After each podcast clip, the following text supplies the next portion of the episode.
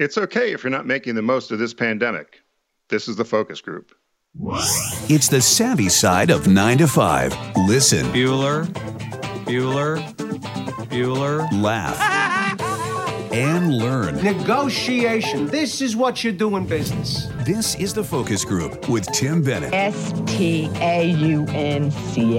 And John Nash. Keep your clothes looking neat and clean. We're all business. Except when we're not. Hey, everybody. Welcome to The Focus Group. Tim Bennett here, as always, with my good friend and co-host, Mr. John T. Nash. We are still in isolation. We hope you guys are all being safe as well. Be sure to catch our show every Wednesday. We'll be right here live at 1 p.m. East, and also our podcast, which is TFG Unbuttoned, which you can find Tuesdays in the morning, released through SoundCloud or wherever you get your podcasts. Go to focusgroupradio.com to find all the information about us. I hope you're having a good time. There you are, John. Hello, Mr. Bennett. This is one of the few weeks where I can actually see you as I talk to you, because before there was some equipment issues and I could only see myself, which actually proved to be pretty useful because I would just stare at the screen straight ahead. And when I edited the video later, it looked like I was staring straight ahead, which is what you want to do with the camera. Well, that was smart because I've been trying to. So I wear glasses or readers to be able to see. You still are not that to that point yet, I guess. At least you can see your computer screen.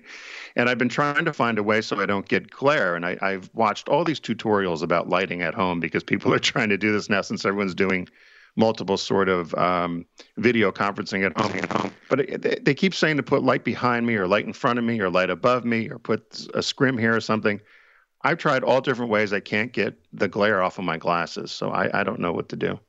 Well, you look fine, so I wouldn't worry about, you know. Well, I don't have my glasses on now, but when I put my glasses on, so and guess what, John? Glare. Do you notice what color I have on today? Chartreuse. Can you see my? No, it's green, just regular green. No, that's a form of chartreuse, yeah. No, chartreuse is bright green. Anyway, this is an olive green, but I laugh because we can never wear green behind the green screen. So I thought this is probably one of the few shows where I could actually wear a green sweater. So. That's true. That's so true. And there are things that I have not bought in the past, shirts and stuff, because it was green. And I thought, well, if I ever work to the studio, I'm not going to look my best because I'll be fading away. Hey, did you happen to catch, I know that everybody's new favorite scientist is Dr. Fauci, but I kind of scratched my head today when he made a comment about how in the future, he hopes that we may never return to handshaking again, which I thought was kind of like, nah, I don't mind a good handshake. Were we taught about a firm handshake, right? Well, there's something to be said. They haven't, the Japanese for a while have kind of kept the virus at bay because they don't touch as much as we do. They just bow. Yeah. Correct. But now I think Tokyo, were they going into lockdown or something? Yeah, it's finally caught up. But they were out in the streets to cherry blossoms, doing the whole thing. But they did close schools early. But there was something I was reading. It was in the automotive news. They were talking about how some of the Asian cultures don't seem to have had as much of the spread of the virus. And they think part of it was culturally. If you look at the Italians or the Spanish, where it's been really bad, even the Iranians, there's lots of touching between people. If you look at the Asian cultures, particularly the Japanese culture, there's not so much of the huggy, touchy, shake hand sort of thing. It's bowing. So it's maybe bowing, there's something exactly. To it. Maybe there is. But you're going to stop. You're going to stop shaking hands.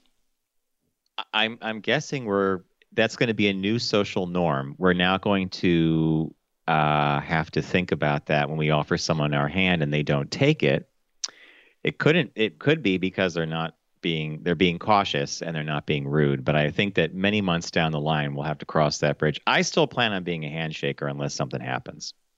Well, it's funny you say that because I was walking my dogs in the neighborhood and there was a guy that was power washing. And I thought, I should probably get his card. So I stopped him and he gave me his card and we were talking back and forth. And then when I went to leave, I was like, nice to meet you. And I put my hand out and he's like, whoa. I was like, sorry, I forgot about it. Did you put the business card in quarantine?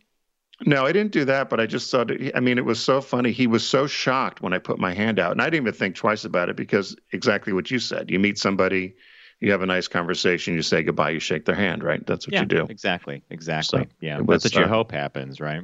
Yeah. So it was really kind of odd in that way. But so spring has sprung. Have you at least been out in your yard and get some fresh air? Got a ton of work done. I'm amazed. I think we talked about this on Unbuttoned. I'm amazed at how much crap is on the lawn, even though we had a fall cleanup. Yeah, it's pine needles, pine cones galore, by the way. The pine trees went crazy this year. Yeah. Lots of pine cones, needles. But yeah, everything looks great because we've been able to be outside and take care of the property. And we've seen some of our neighbors. Of course, we've kept the 6 foot, the distance. We've kept safe for that. And we did go to the grocery store the other day, and it kind of freaked Bob out when he got home. He was washing his hands. And by the way, the store is no longer some kind of pleasant little thing because everybody's wearing masks and gloves, and it's just super weird, right? It's just super weird. Did you wear a mask or a bandana? What did you do? Neither, but Bob did download the patterns to make a mask. So we're going to have them in the future, the cloth ones. But we all know that that's just really to make sure that if you're asymptomatic, that you're not going to spread it if you have it. Right. But we've been up here so long that if I had it, I think it's gone by now, right? I would think so. You've been, going on 4 weeks, right? Yeah, almost a month now, yeah. Yeah, so it's got to be. That's my thought on all of this, is that if you haven't got something by now and you've been essentially just you and Bob together for 3 weeks, you're probably okay. One could hope. Right? One could hope. So, hey, we want to, before we get too far into the show, let you know that throughout the year, we have a new partner here with us on the Focus Group called Fiverr, F-I-V-E-R-R. And it's a great place if you're looking to find freelance talent, or you have projects that that need to be done. And you're always, I can't tell you how many times people ask John and I, hey, do you know somebody who does copywriting or web design or can do a proofreading of something, or to help with design. And this is great, Fiverr, F-I-V-E-R-R. It's great on-demand talent. It's funny, over the weekend, a friend had sent me a note, and she listens to the show, and she said, hey, you talked about this company that you had on to get freelancers. I want to have a jingle done for my company. And so I said, oh, you'll have to go there. So I went and I looked, but she thought it was going to be thousands of dollars. She thought, I'm going to have to probably spend a couple $1,000s. And I said, the great thing about Fiverr is you can, but you could also get a couple done for under 100, and then you can get moderate priced in the hundreds, and then you can go all the way up into the thousands. And she was delighted. So I'm excited to see what she finds. And when she does, we'll share it with everybody. So I thought that was a pretty cool thing. I love the idea of having a jingle done through Fiverr. It never occurred to me, and that's one of the reasons we love Fiverr, F-I-V-E-R-R.com. Now, if she gets back, if you think it's butter, but it's not, it's chiffon, then we know there's something going on. But she'll probably get, jingle. These are musicians, right? Musicians are not working all the time, and they probably sit down and have a ball with this stuff. Like, let's do it. But could you imagine one of those coming through, like someone from another country picking up a jingle from the 1950s in America? And we're like, I think I've heard that before. Well, what's funny is I went right to the site to look, and I typed in. So you can go and you can search just about anything. And then I typed jingles, and then you can go to either the premium side or, the pricing. So it was pretty cool. It was a pretty cool thing. Now, we used Fiverr for our new logo, and we're now involved. Tim's actually spearheading Fiverr efforts for our new website. And that's actually, for all of you that are thinking of doing this, I've always said, write down your ideas, give the designer or the coder or whoever you're working with some ideas. I think a jingle may be a little different. You don't want to throw them off. Like, here's 3 of my favorite jingles. I don't think you want to do that. But the more information you give to a designer in general, the better the work's going to be when you get it back. And the same is true of Fiverr. And as Tim has said earlier, you could spend $1,000 or you could spend $50 or $100. It's a full range. And when we do work with Fiverr, we usually work with 2 or 3 designers at a time at different price points. And we get some pretty interesting and cool results back. So we want to thank them for being with us. It's a perfect fit for us. And I think it's going to be a perfect fit for you. We have heard from a lot of listeners that have been using Fiverr, and they've been using the code as well. So we're really pleased by that. And we'll give it to you again. The site is Fiverr, F-I-V-E-R-R.com. And if you use the code FOCUS, you'll get 10% off your first order. So it's Focus, F-O-C-U-S, and you'll get 10% off your first order at Fiverr.com. Fiverr.com. So, hey, Mr. Nash, what caught your eye this week? What caught your eye? Here's what Tim and John found. This caught my eye. When Garrett saw the deck, he approved. Caught his eye as well. Really? And it's because it's funny. So there's this thing that apparently has been something the Finnish have done for quite a long time, and it's called pants drunk. And basically, you get drunk in your underwear, but they have a word for it. It's so commonplace there, and the word they use is kalsarikanat. Kalsarikanat. Kalsarikanat. Don't even try Finnish. you know Finland is one of my favorite places I've ever visited, but the craziest language I ever heard. You're hard, probably way off. Oh, there's a million consonants that don't say a thing. It's probably way off. I've never heard such a tough, guttural language. To work with. Yeah. So it says in English, the rough translation is pants drunk. And if there was ever a time for pants drunk to become a trend in America, it's probably right now. So I don't always drink in my underwear, but when I do, I tell everyone it's a Finnish tradition, says Miles Teller, a 33-year-old actor who started posting pictures of himself doing this on Twitter. He learned about pants drunk on a trip to Finland last year and has been a cheerleader for it ever since. Well, no doubt. To me, it's about relaxing and thinking about other things than work responsibilities or obligations. So the idea that you come home, you take off your clothes, you're in your boxer shorts, your briefs, whatever, and you start drinking, that means work is over. And a prerequisite is that you're not leaving the house later. That what pants drunk also is, you're staying home. You're home and you're undressed. And one thing it says here is, and the dress code is beyond lax. Yeah, I'll say. So this one guy, Ray Hudson, a financial analyst in New York City, is convinced that the Finns are uniquely positioned to teach Americans how to survive social isolation. And he says for 9.5 months of the year, the Finnish live in a dark and freezing environment. Often the streets are deserted and human interaction requires a daunting trek.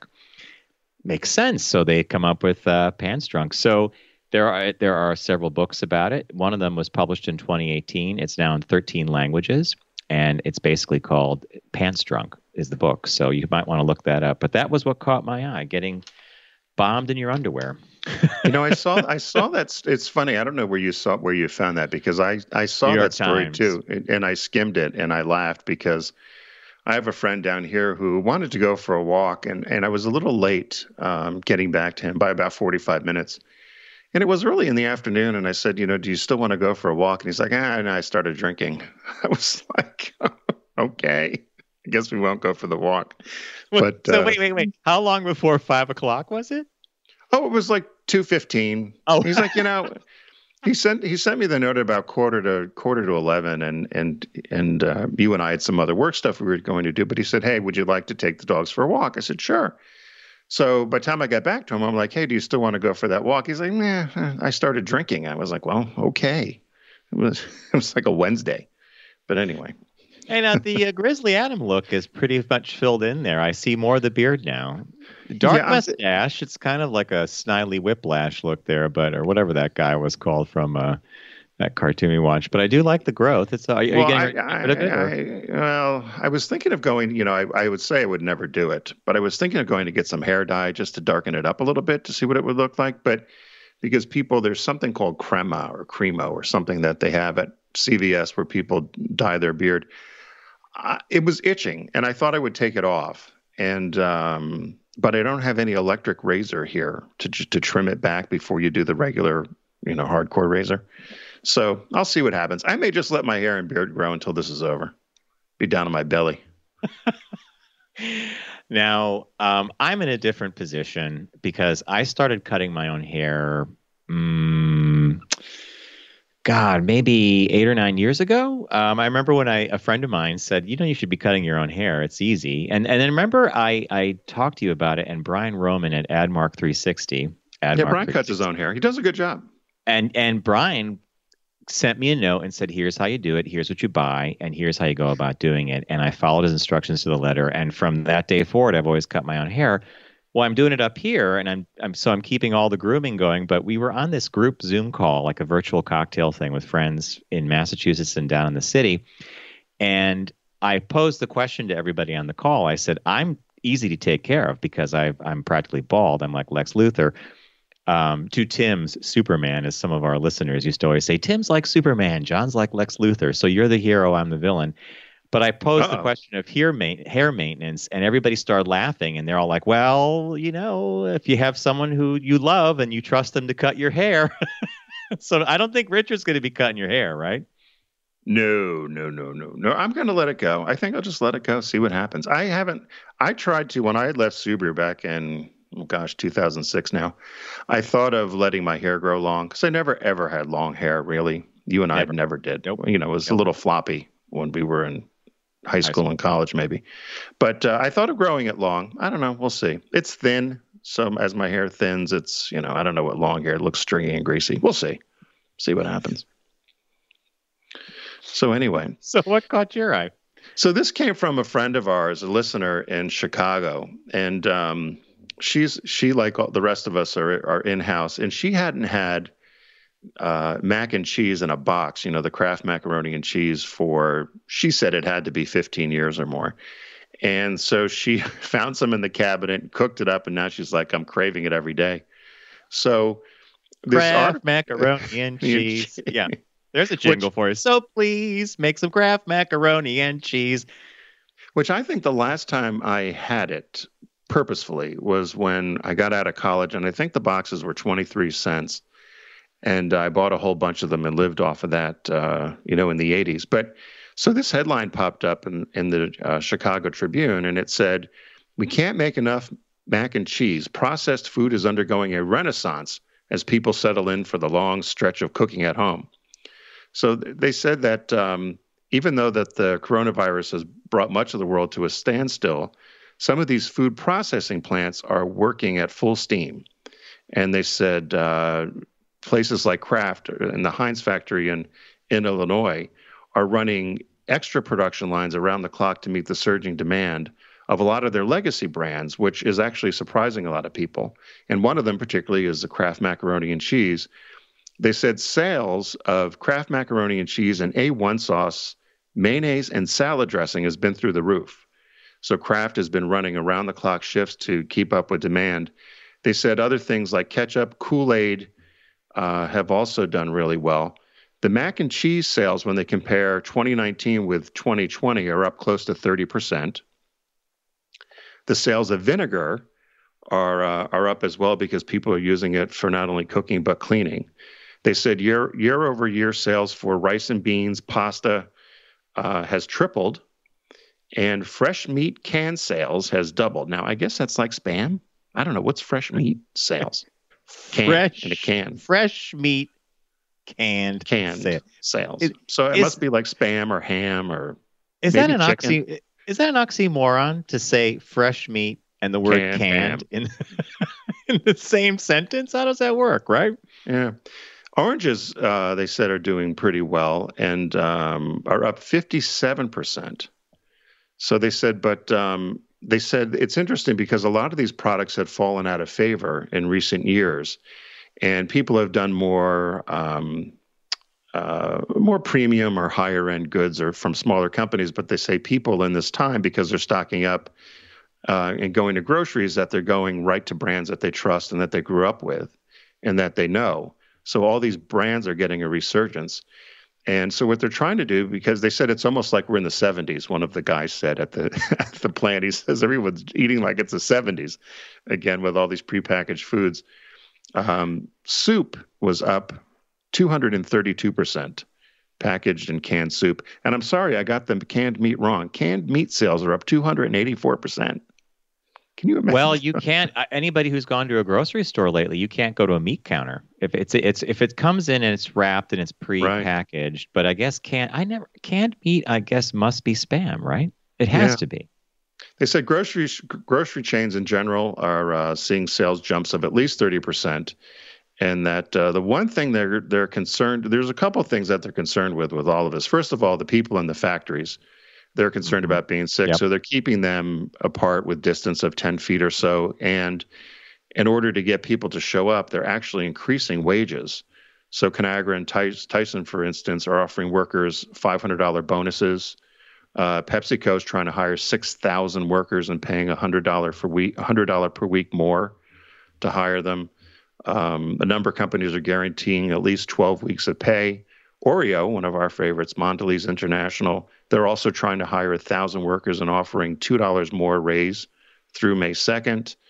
And it just goes on and on with all these companies that are trying to get employees, keep them healthy, and keep up demand. The one thing that they said there, so there's two things they're concerned about. I don't know if you can guess, but one of them is the online delivery of groceries or ordering groceries online. So things like Instacart or Amazon Foods, that has gone up by almost 40%, whereas growth of that area was only probably in the teens. And they're wondering if this is going to be a trend now that everybody's doing this. Will they go back to wanting to go into a store? And this, you know, we've talked about this with brick and mortar, right?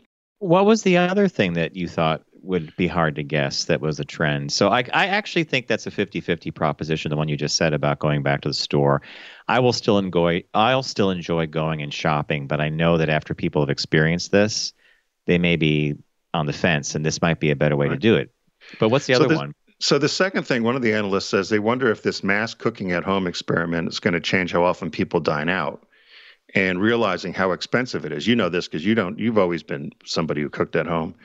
But they said rather than having people eat out as much as we have and as a trend as Americans, they thought maybe this cooking at home and seeing how things could be done simply or learning to work in the kitchen again, that maybe going out to a restaurant would be a treat once in a while rather than eating out all the time. I know growing up, it was a treat if you went out to eat. We always ate at home. I don't know. Did you go to restaurants a lot growing up? Rarely. And it was, in fact, a special occasion. And McDonald's, I mean, my parents did not consider McDonald's to be a restaurant, but that was a super, super treat. So you might be able to go and get fries or something once every couple of months if you were good. But hand in hand with what you just said about this trend of not eating out, I was watching CBS this morning, and they were interviewing a restaurateur who owns, I think, 8 or 10 restaurants across the country, furloughed all the employees originally. Now they're all just unemployed. And he actually said something similar to this. He goes, beyond the fact that people are discovering that it's easier and cheaper, or not easier, but cheaper to cook at home. He said, you know, restaurants relied on tables, people, and capacity. And if you have to have this social distancing thing going on for who knows how long, then the industry may never actually come back. Now, can you imagine that for a minute? And then they caveated that by saying, well, places like Applebee's, right? You know, the big chain places will probably still be able to survive this, but the local restaurants that give a lot of areas their flavor and a lot of employment to people are going to be really doomed. We'll see. Yeah, they said one of the analysts did say they talked about that at length. Exactly what you said of could this be a new trend that's happening? The other thing the other fallout they think is going to happen is that a lot of companies that were constantly doing brand extensions. Yeah. They said they really think this is helping them simplify their portfolios of brands and not constantly have to reinvent the wheel, which kind of reminds me of Oreo. I think Oreo did get a little bit ridiculous with the constant. It was fun when they did maybe 1 or 2 new flavors a season, but to do them every month or every week got to be too much, and then you get nothing, right? So we've even stopped trying to taste them a little bit because it just kind of got out of control. You hit on something perfect. The novelty wore off. Right. The novelty was the unique flavor that they would put out, and you would have fun experimenting or tasting it or seeking it out at the grocery store. But when they started putting out new flavors every 2 or 3 weeks, there was no novelty. It was like, all right, they're going to have a new flavor. Yep. So, hey, before we continue, this is going to be the first show that we've done possibly in, I don't even know if it goes back to satellite days, that we're not in the studio for one of our birthdays. And so for our listeners, Tim's birthday is the 9th. It's tomorrow. And yes, if you're a star sign person, he is in fact an Aries. And technically, we're not star-crossed. We get along fine. Aries and Libra are like good. Oh, that's my best sign. I actually always look. If someone's born in September, October, or maybe a little bit in November, I'm good with them. We get along. Most of my best friends are born in that time frame. Really? I can imagine like 4 or 5 days into November, you're like, I can't be your friend. You're a day further than I should be. So normally we have treats in the studio. We bring in champagne or Prosecco, and I usually get Tim something lemon-based because he's not like I'm a chocolate guy. He's a lemon-based guy. But the other day we were on the phone with our lead copywriter for our agency, Greg, and Greg mentioned something that made me laugh my ass off, and he had a recording done by a personality for his brother's birthday at this cameo.com, you know, Tim. So I thought, I'm going to go to Cameo, and I'm poking around, and I found a celebrity that I think resonates with you. And Garrett's going to play a birthday greeting from you from this gentleman. So let's go, Garrett. Tim, Larry Thomas, the Soup Nazi from Seinfeld here, and I got a birthday message for you from John and the Soup Nazi. So, Tim, happy birthday. I hear you love I Love Lucy and the B-52s and clam chowder, especially the oyster crackers. Well, guess what? That's my favorite soup, and I love the oyster crackers, too. That might get you some soup. Yes, too bad the B-52s didn't have a song called Rock Clam Chowder instead of Rock Lobster. So, anyway, for your birthday, you're going to want some soup. You're going to want some clam chowder. You got to do the ordering procedure properly. Know your soup. Have your money ready. Speak your soup in a loud, clear voice. Order and step to the left as to not block the menu from my other customers. Now, if you do this, you'll get your clam chowder, your oyster crackers, and some free bread. But, Tim, if you're pushing your luck, little man, then it could be bread or oyster crackers, $3. No clam chowder for you. Come back 1 year. Next. And then you'll just have to sit home watching reruns of I Love Lucy. So order properly. Get your clam chowder and your oyster crackers. Happy birthday and adios, muchacho. My goodness, what a surprise. I can't believe, I saw the Soup Nazi on there when I looked at the Cameo thing with Greg. That's really, you surprised me. I'm actually embarrassed. So I did it like about a half hour after we got off that conference call. And I sat there for about 20 minutes because you leave him a message and you say, here's, so I said, best friend Tim's birthday is tomorrow, is coming up. I said, he's a huge fan of all things Seinfeld, I Love Lucy and the B-52s. I said his favorite soup is clam chowder. And true. And I said, and he loves those oyster crackers, and he pushes his luck, and he usually asks for 2 packs. And I left it at that. 4 hours later, he chimes in with this, and I loved it. We laughed. So happy birthday. Thank you. Well, so you know what? So I'm not going to do – well, I'll mention who our business birthday was just to – business birthday is very important today. I like that one. To mention it, but that was a very nice surprise. Thank you.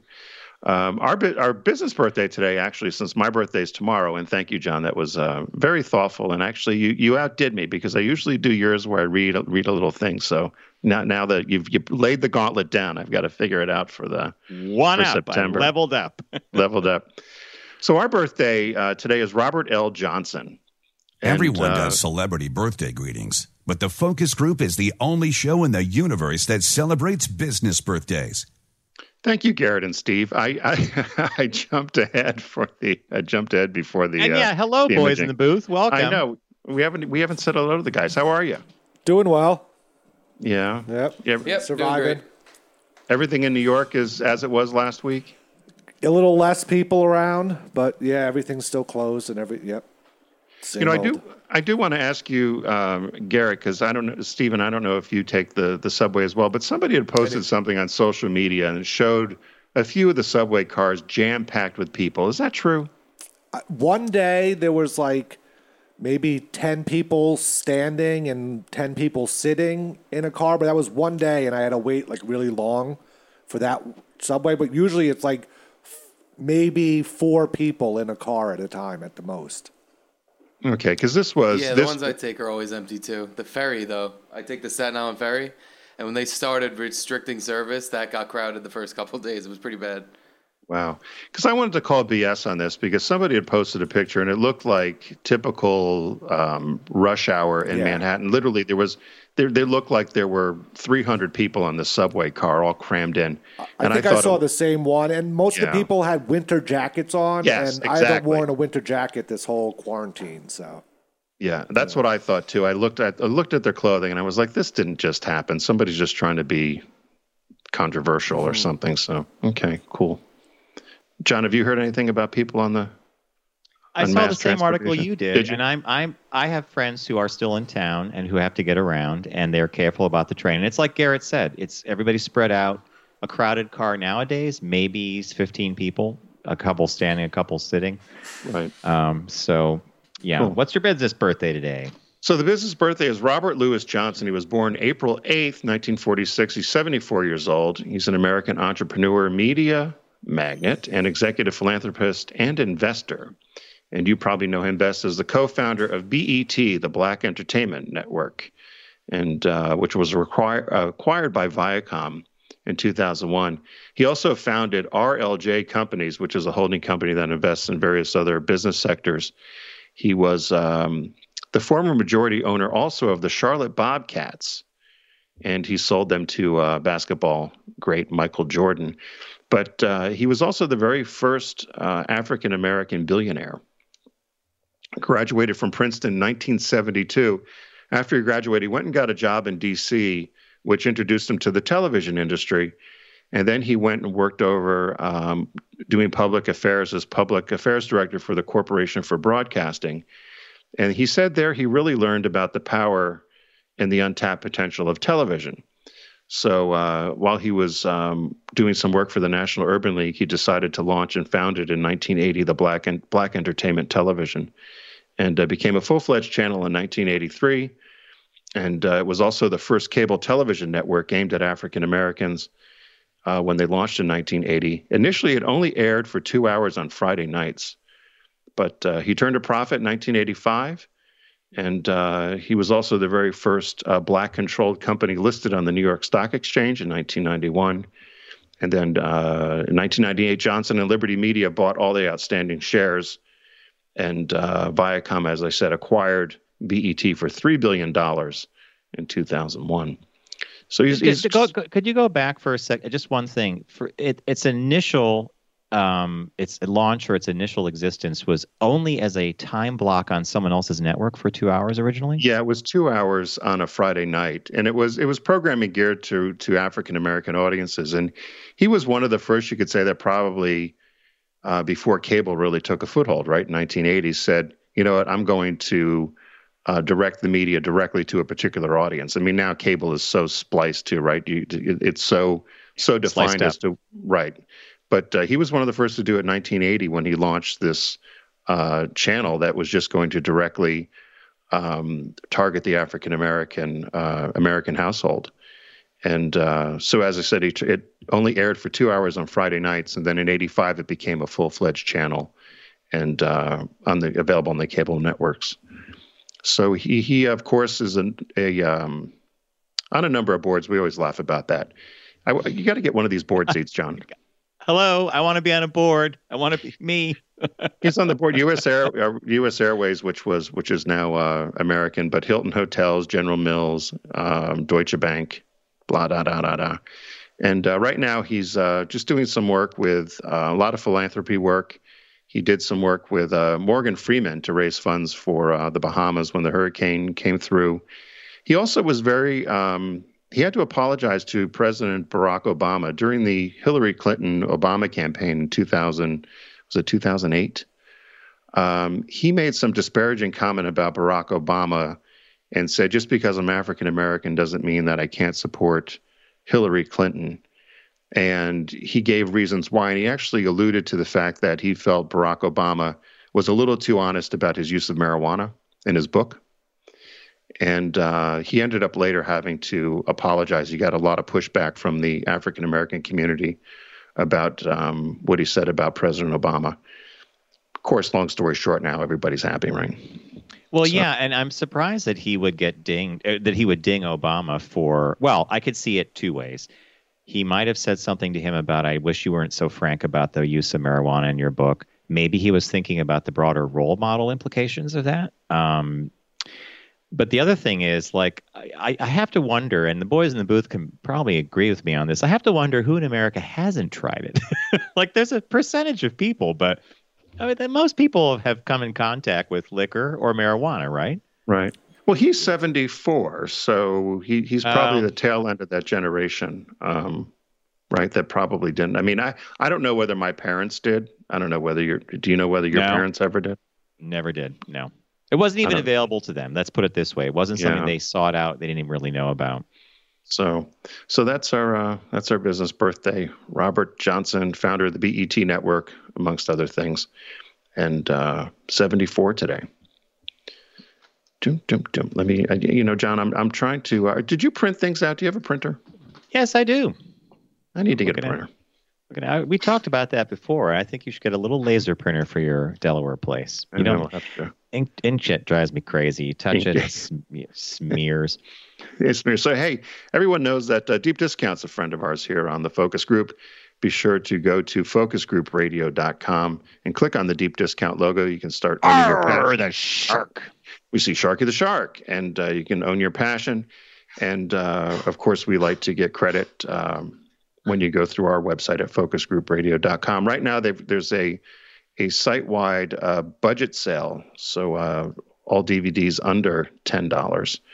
And I wonder what you picked this week, Mr. Nash. Couple things. I want to do a shout out to our friend Lauren at Deep Discount. Her husband had surgery on Monday. She was worried about it because all hospitals are now keeping everybody out, regardless of if your loved one is there for something like what John had.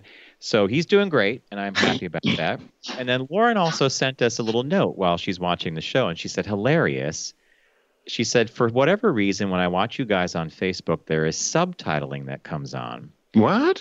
And it says, Tim, when you introduced John this morning, it was subtitled, John came up as John, Tina, Ash. That's going to be your drag name, Tina Ash. And guess what? You think so much like Lauren that Lauren just said, so now we know John's drag queen name. So thank you, Lauren, at Deep Discount. Yes, the under $10 sale and budget discs. And I went through here. I can pick 10 discs in 5 seconds, folks. And they're all under 10, and there's some great movies. I went to a favorite of mine, though, that I think if you're a sci-fi fan and you like Jake Gyllenhaal, then by all means pick up Source Code. It's only, I think, $888 or something like that, or $880.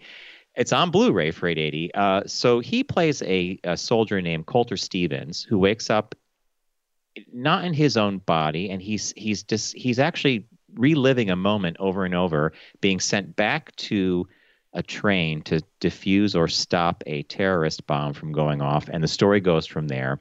It involves a lot of interesting little things, but I thought it was well acted, well done, and hey, for $880 during the while you're locked down at home, I don't think you could stream it, so my choice was Source Code.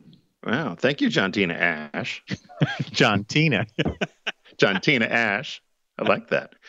I picked one that I think I might have picked before. It popped right up, and I laughed. And I always get a smile when I see it. It's one of these sleeper movies for me. As much as John Hughes movies, I think, defined a generation. This movie, to me, I remember seeing it, and I might have seen it with you in Watertown. And it's American Gigolo on DVD. And it came out in 1980 and stars Richard Gere and Lauren Hutton. And he's a high-priced gigolo, and he services wealthy women. And I just remember the way the whole movie was directed and produced. It had a very it looked very different than other movies I had seen, and the soundtrack was phenomenal. Of course, the famous song "Call Me," which rocketed Blondie to fame and in the mainstream. Which we've talked about this before. Remember who was supposed to sing that song? Oh, Call Me. Tell me, who was it? Stevie Nicks. Stevie Nicks, that's right. They offered it to Stevie Nicks, and she didn't do it, and probably would have been her biggest hit of all time, because it certainly was. It was for Deborah Harry and Blondie, but there was something. And then Giorgio Moroder was the person who did the music as well, fame from club music. Soundtrack, yep. Right, soundtrack. And if you listen to it, you can really hear this kind of very thumping, typical 80s soundtrack. But I there was always something about that movie to me. Maybe it was my age of seeing it in 1980 and coming of age as an adult that just always sat with me. So that was my pick. $6.21. You can't beat that with a stick. Source code, American Gigolo. And I bet you remember the scene from American Gigolo. I have a scene in my mind. Whenever that movie comes up, I think of one thing in particular. He's hanging. Remember the gravity boots he had? Oh, yes. The bar that went across, and he had to put the boots on, and he would hang there and do crunches. And then everybody went crazy for gravity boots after American Gigolo came out. One of the guys in my frat house, Jack, had them and wore them around too, the clips all around the house. Click, click, click, click. But he would hang himself in the middle of the doorway. He used those things all the time. Then, of course, he also wore leather pants. He was straight. That's one of those go figure, scratch your head moments. Okay, we got some new releases. Lauren gave us some choices. She gave us two good choices. I think she knew I was going to go for the bait, like the mouse to the cheese for the first one. I saw that and just laughed. But I also chose her other one because I want to see it, and it got great reviews and 6 Academy Award nominations. First up, Star Wars, Episode 9, The Rise of Skywalker on Blu-ray. Okay. Did you see that? Saw it in the theater. It's on opening day with my Star Wars pally, Adrian. Like, did you see it? Yeah, in fact, Tim, Adrian and I had TikTok diner breakfast, went across the street, sat in the Dolby Cinema, watched Star Wars Episode 9. Star Wars pal Adrian, he goes to every movie with me. We enjoyed it. We liked it. It pushes all the buttons. But I'll just say to you right now that I'm the original trilogy guy because I grew up with those. And so those are always cemented in my mind. But I still was enjoyable. But the Blu-ray has a lot of great extras, a lot of good DV, a lot of documentaries, including a special one on John Williams and the scoring of the movies, which is cool. But the movie that I also wanted to focus on as a new release was Little Women. Writer-director Greta Gerwig's film. It's Little Women 2020 because there is a different Little Women with Winona Ryder that came out back in the mid-90s, I think. This got a lot of press before the Oscars, and it was supposed to be a great film. So I'm going to definitely pick it up and see it because I'm going to see. I know. We all know the story of Little Women, but seeing it interpreted with new actresses is going to be a cool thing. So there you go, folks. So a big thanks to Deep Discount. So it's the under 10 and budget sale. I picked Source Code with Jake Gyllenhaal. Tim went back to a classic favorite, Just Think Gravity Boots, and you're going to pick up a copy of American Gigolo. And the new releases this week are Star Wars Episode 9, The Rise of Skywalker on Blu-ray, and Little Women, writer-director Greta Gerwig's entry, and she got 6 Academy Award nominations for that. So what do we say, Garrett? Thanks, Deep Discount. All right, we're going to take a super quick break, and when we come back, Tim found an article for us, and it's basically, it's okay not to be productive during the pandemic. We're at home, so we'll be back. You're listening to The Focus Group with Tim and John. Learn more at focusgroupradio.com.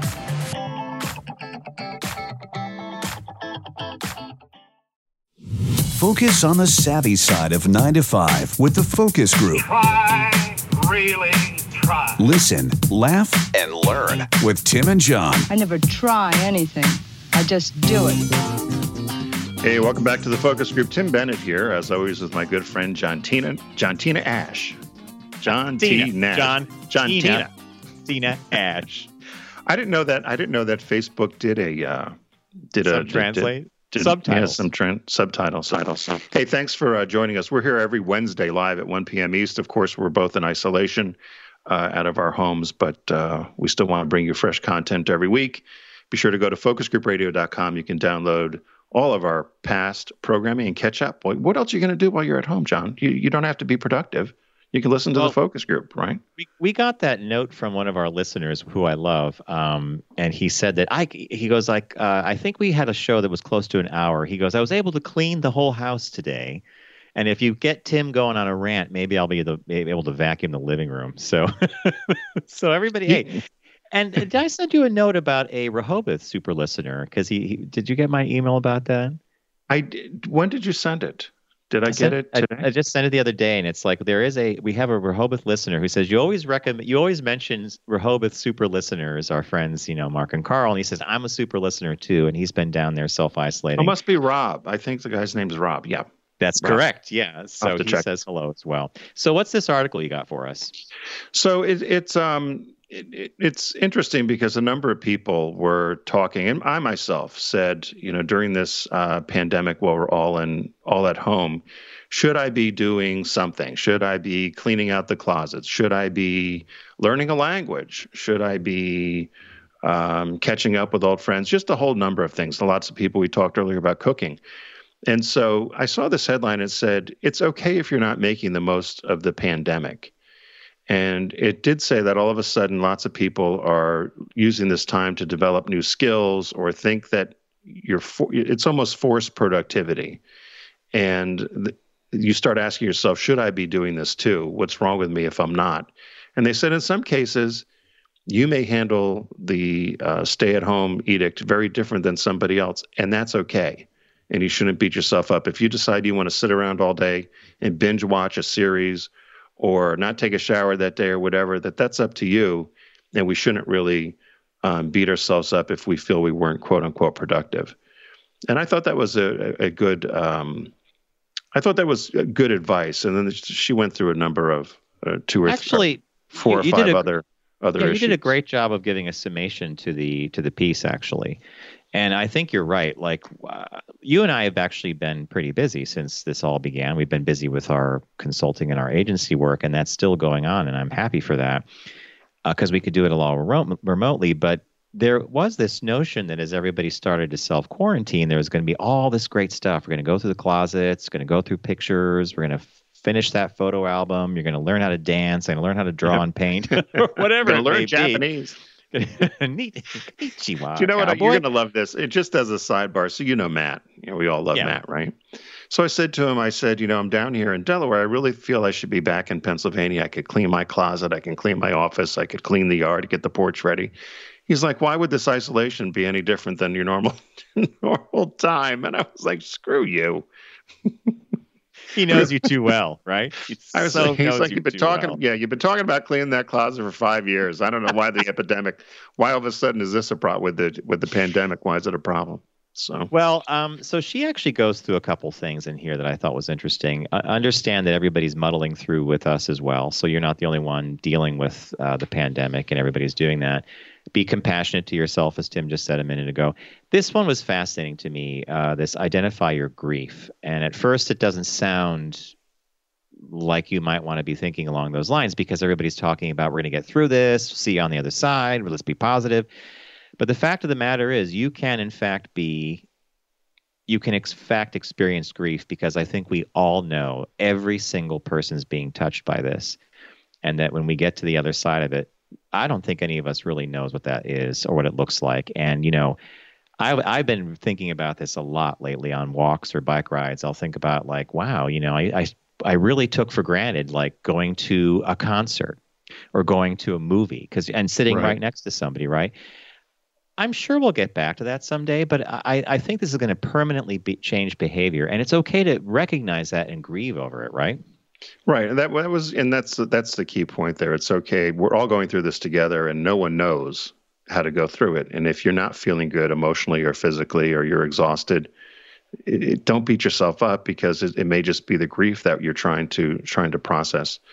The other one was recognize that what's going on can trigger mental health issues in a lot of us. And I think this leads to further what you said of, am I just keeping myself busy because I want to avoid something else? Maybe I had depression before this, right? Just a lot of people that go through depression, or that there were other issues that may be exacerbated by this, and you're just trying to block them.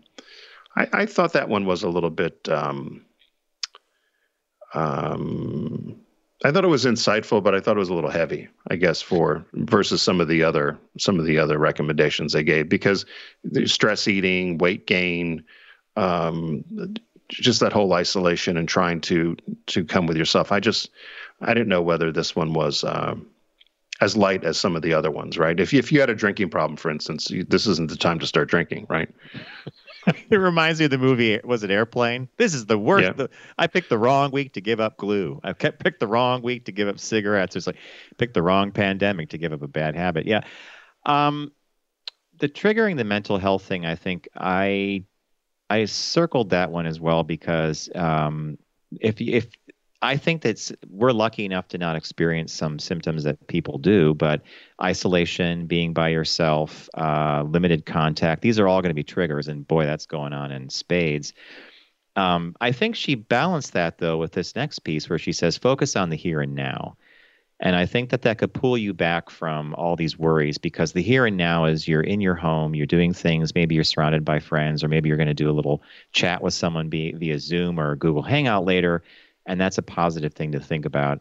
And then she ends with basically saying, remember, this is fully unprecedented. And I can't emphasize that enough. I don't think any of us have lived through, well, you know, any veteran that's alive from World War II could probably talk to us about what the country was going through during that incredible World War.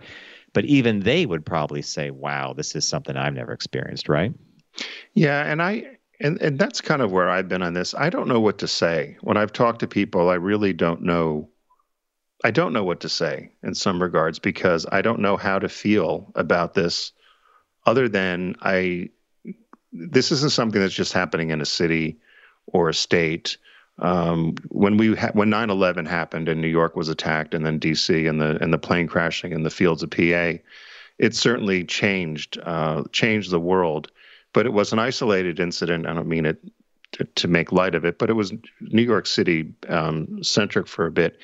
This, when you see pictures of London or Paris or these major global cities around the world that are just empty, the whole world is shut down, basically. Right? Yeah. And I don't know what to say about it because it's either going to ruin a lot of people's lives, but what can you do about it? And that's where I think that that's where the grief or the sense of not knowing what to do comes into play, and it can make you very depressed. I think it's permanently changed the trajectory of all of us. And then, you know what I think about a lot? Like I went on a bike ride yesterday. It was sunny and beautiful. It was like 62 up here. And I had this 32-mile ride mapped out to go south of us and check out a ride that I haven't done in a while.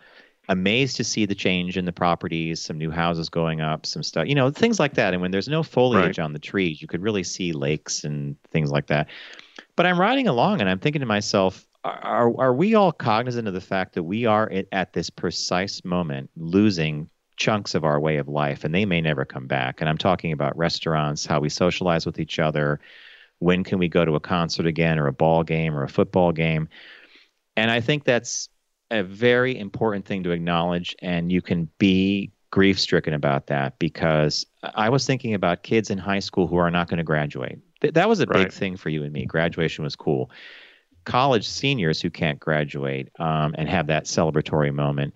People who have lost loved ones in the hospital they couldn't even say goodbye to because they weren't allowed in due to quarantine issues. So it's a pretty phenomenal thing. And I got back from this ride and I just said to Bob, I said, oh my God, I said, sometimes it hits you in the face that we are processing on a daily basis an immense amount of emotional information about this. And then you turn on the news and that's a whole nother layer, right? Whole nother layer. Yeah, I've had to, you and I have talked about this. I've turned the news off. I'll read about what's happening and maybe check the Times or the Post or something. But I don't think any, particularly, and I watch MSNBC, no surprise, but I don't think they're doing any favors with this whole thing, just trying to fill in the 24 hours. Well, neither is 24 Fox. Hours a and day. By the way, no. I picked up your advice from years ago. When I used to be an agency for Tim, we were doing gay and lesbian marketing back in the day, LGBT marketing. And Tim said to me, you need to subscribe to all the anti-LGBT sites and newsletters and start seeing what they're saying about the community. He goes, and that's and so I began that. I guess it would be like Oppo research. I don't even know what else you'd call it. So I'm in the habit now of watching Fox for a little bit and also going to Breitbart News or Breitbart, whatever you pronounce it.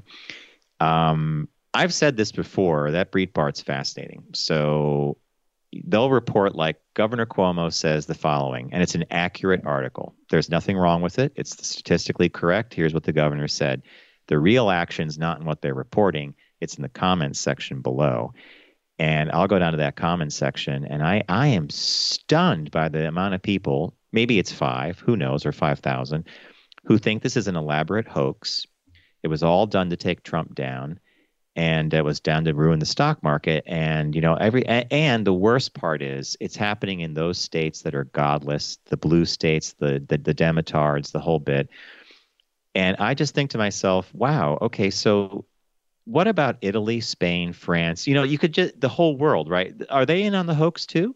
Are they taking our, is everybody in Paris off the streets? Everybody, we need a shot so that the Americans can think that, you know, it's crazy, right? Yeah. Well, they're all against Trump. He's the great savior. I get frustrated because it really is as you said, it's you read some of the comments and you just shake your head. We're a lot more as Americans. We're a lot more alike than we are unalike.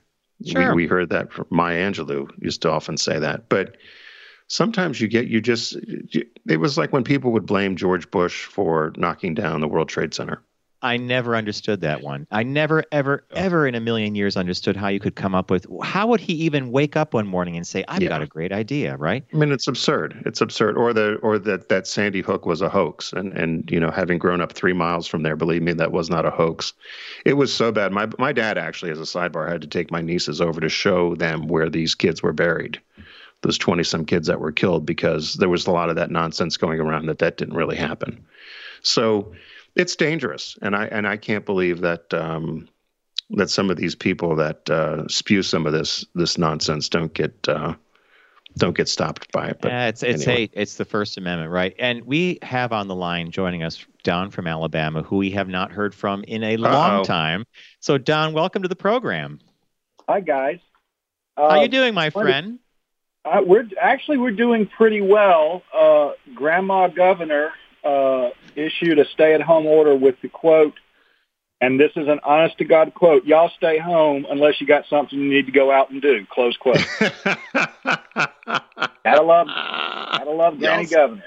Y'all stay home unless you got something to do. Unless y'all got something you need to go do, close quote. So, but no, it's very interesting here because so many of the things that are going on are just, it's kind of frozen and in sort of an odd way. There's two things I want to contrast because, you know, I'm ancient. I go back to the early 80s when the AIDS pandemic exploded.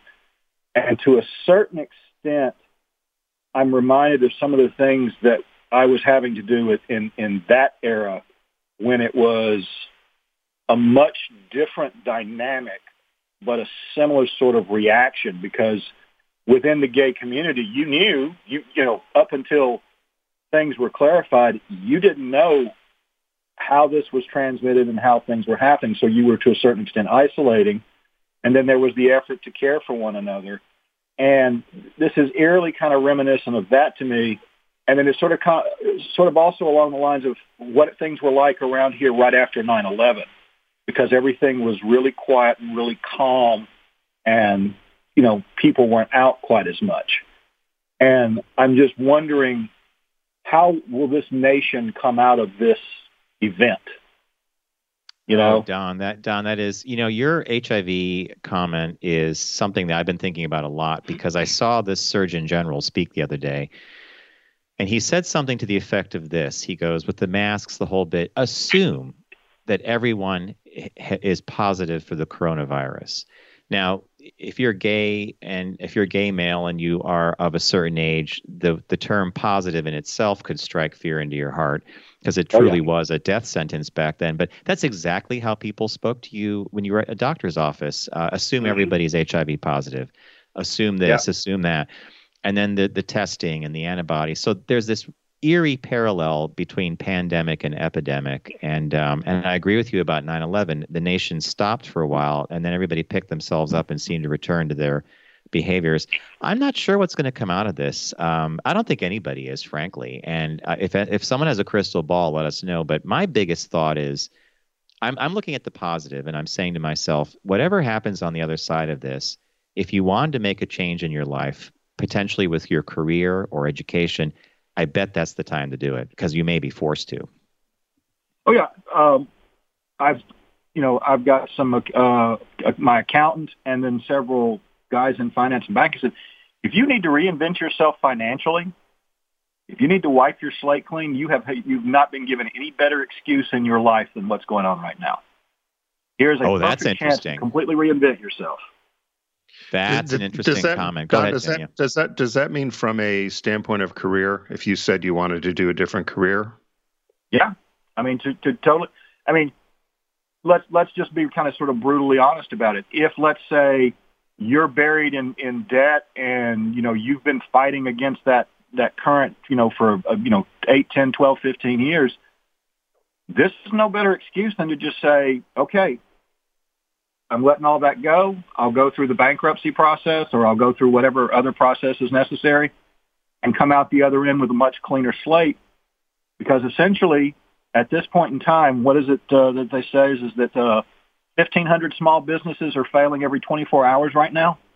Yeah, yeah, so, it's true. At the end of this, however many weeks or months, we're going to have, tens of thousands to hundreds of thousands of small businesses, some large businesses that will not come out of the back end of this. They're all going to go through that expunging process. In 2008, it was always odd to me that the government made the banks whole, but put the homeowners on the street. Here's sort of a chance to sort of turn that dynamic a little bit around and accept the fact that the wave is here, ride that wave and see what kind of positive result you can build with it. And that's come up.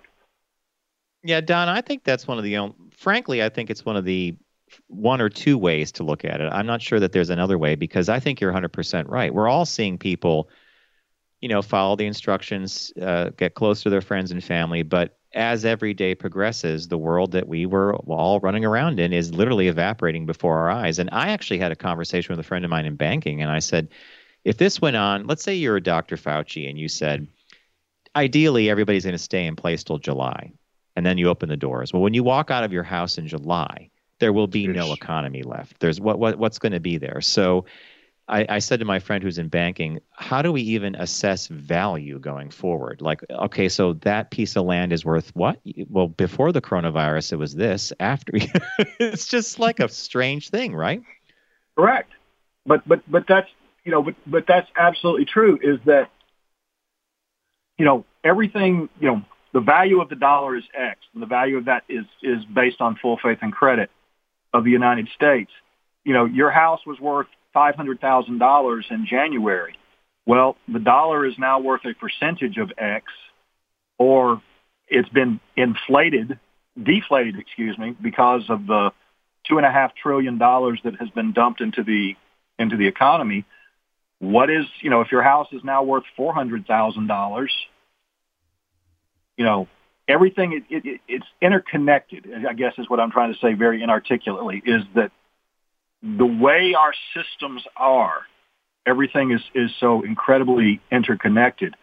My Houston office, which principally works with high-end casual dining, we went into survival mode with that office for about 14 days before we started seeing all the restaurants closing. Fortunately, that office had picked up several of these dock-in-the-box offices, which saw an explosion of business.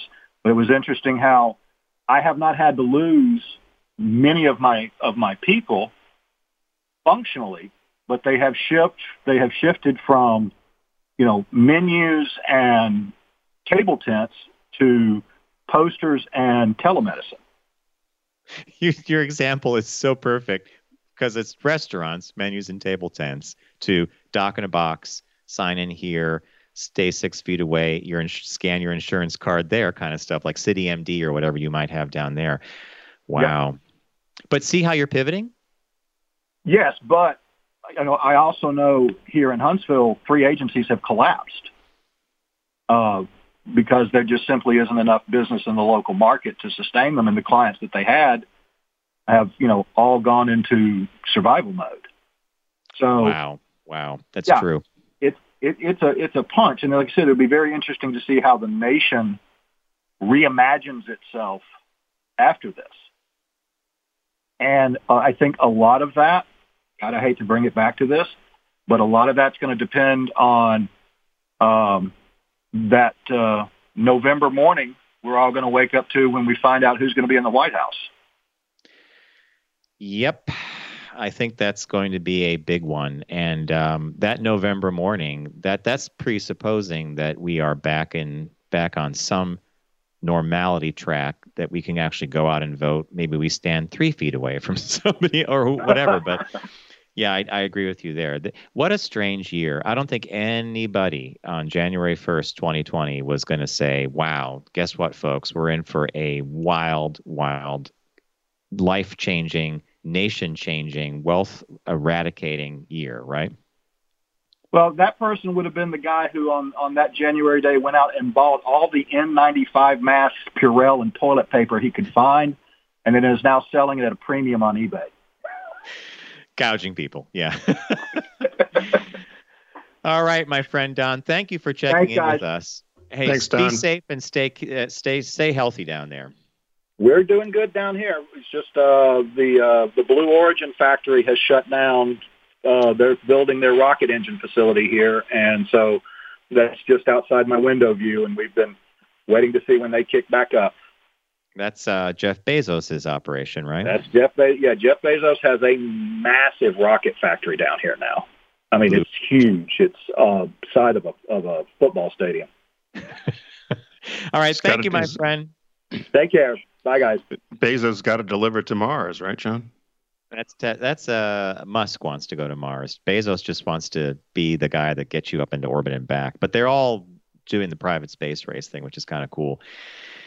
All right, folks, we're going to wrap it up. We want to thank everyone for making the time to join us today. Focusgroupradio.com is our URL, and that's where you can go to check out all the information there is to know about me and Tim. Well, there's little other things lurking around, but what we want you to know is at focusgroupradio.com.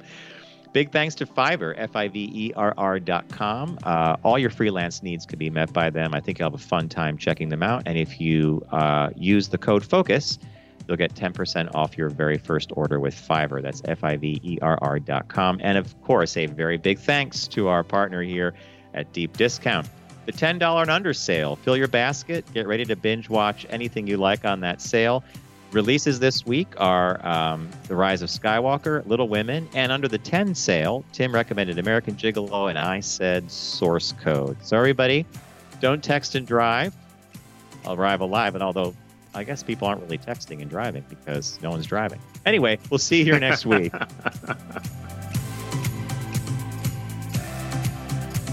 It's The Focus Group with Tim Bennett and John Nash. Accessible on all platforms. Subscribe, like, and rate us on your platform of choice. Learn more at focusgroupradio.com. That was a stunning focus group.